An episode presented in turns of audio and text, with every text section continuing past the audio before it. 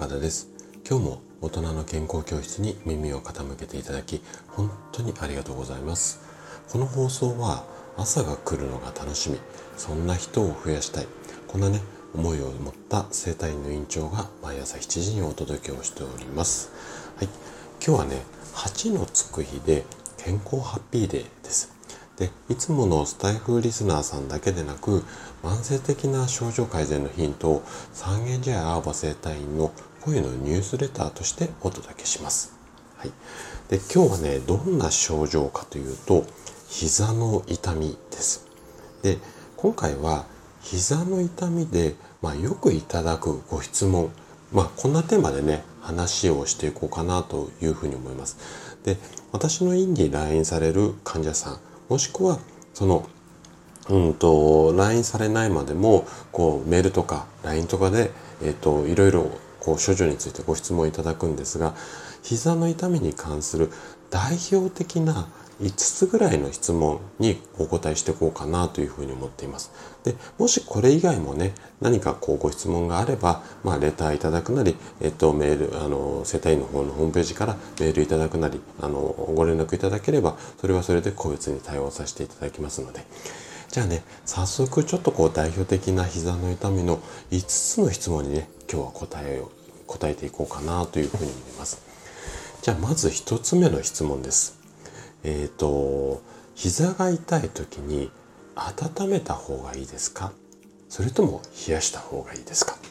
これね結構聞かれますでまず回答なんですけども一般的には膝を温めることで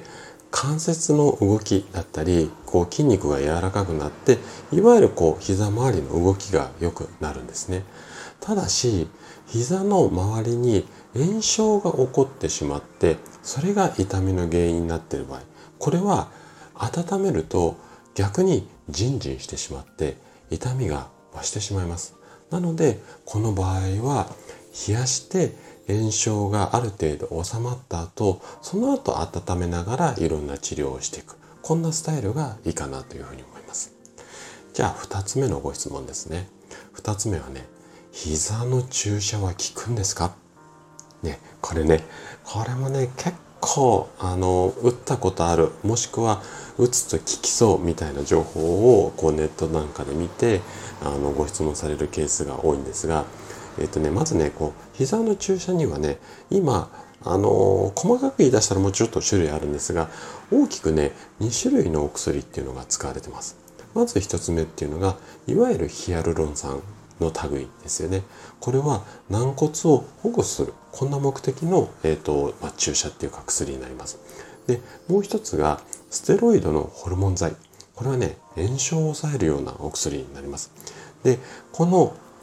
2種類でそれぞれ自分の膝の痛みのその原因に合わせた注射であれば薬が効いてる間っていうのは痛みがねかなり和らぐあの効果ありますのでこちらはもし早めに痛みを取りたいよっていうようであれば検討してもいいんじゃないのかなというふうに思います。はい、じゃあ3つ目ですね。3つ目、痛み止めはそのうち効かなくなりますか、うん、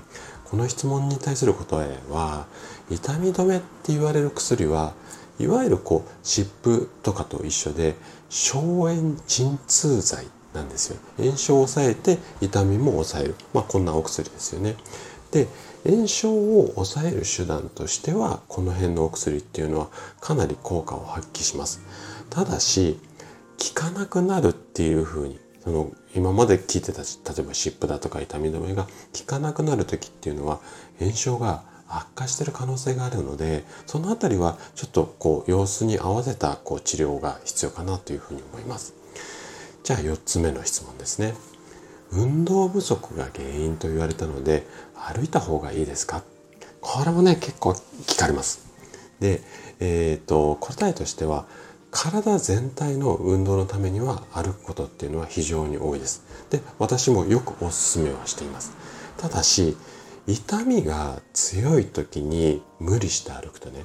かえって悪い結果になる場合もあります。なので膝にこう痛みが強い時にはね膝に負担をかけないような運動にするっていうような、まあ、こう工夫っていうんですかね。そういったものも必要かなというふうに思います。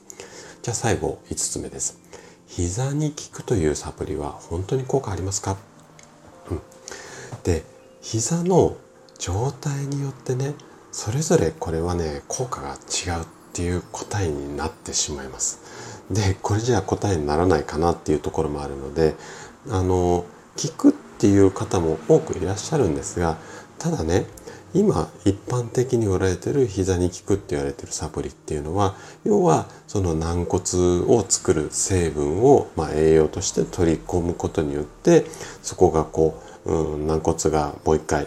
復活してそれで痛みがみたいな説明が多いんですがただねそのサプリ確かに栄養効果としては理屈的にはあるんですけどもそのサプリを飲んだがためにその栄養がね全て膝に行くっては限らないんですよ。なので他に悪いところがあればそっちの材料として使われるケースもあるのでそうすると反対に膝が効かない膝の痛みに効かないこんなこともあるのでその辺りはよく自分の体の状態っていうのを見極めた上でサプリを利用するっていうのがまあいいかなというふうに思います。ということで5つの質問にお答えしたところで今回のお話はここまでとなります。そしていつもいいねやコメントをいただき本当にありがとうございます。皆さんの応援がとっても励みになっています。今日もね最後までお聴きいただきありがとうございました。それでは素敵な一日をお過ごしください。トライアングル生態の院長高田がお届けしました。それではまた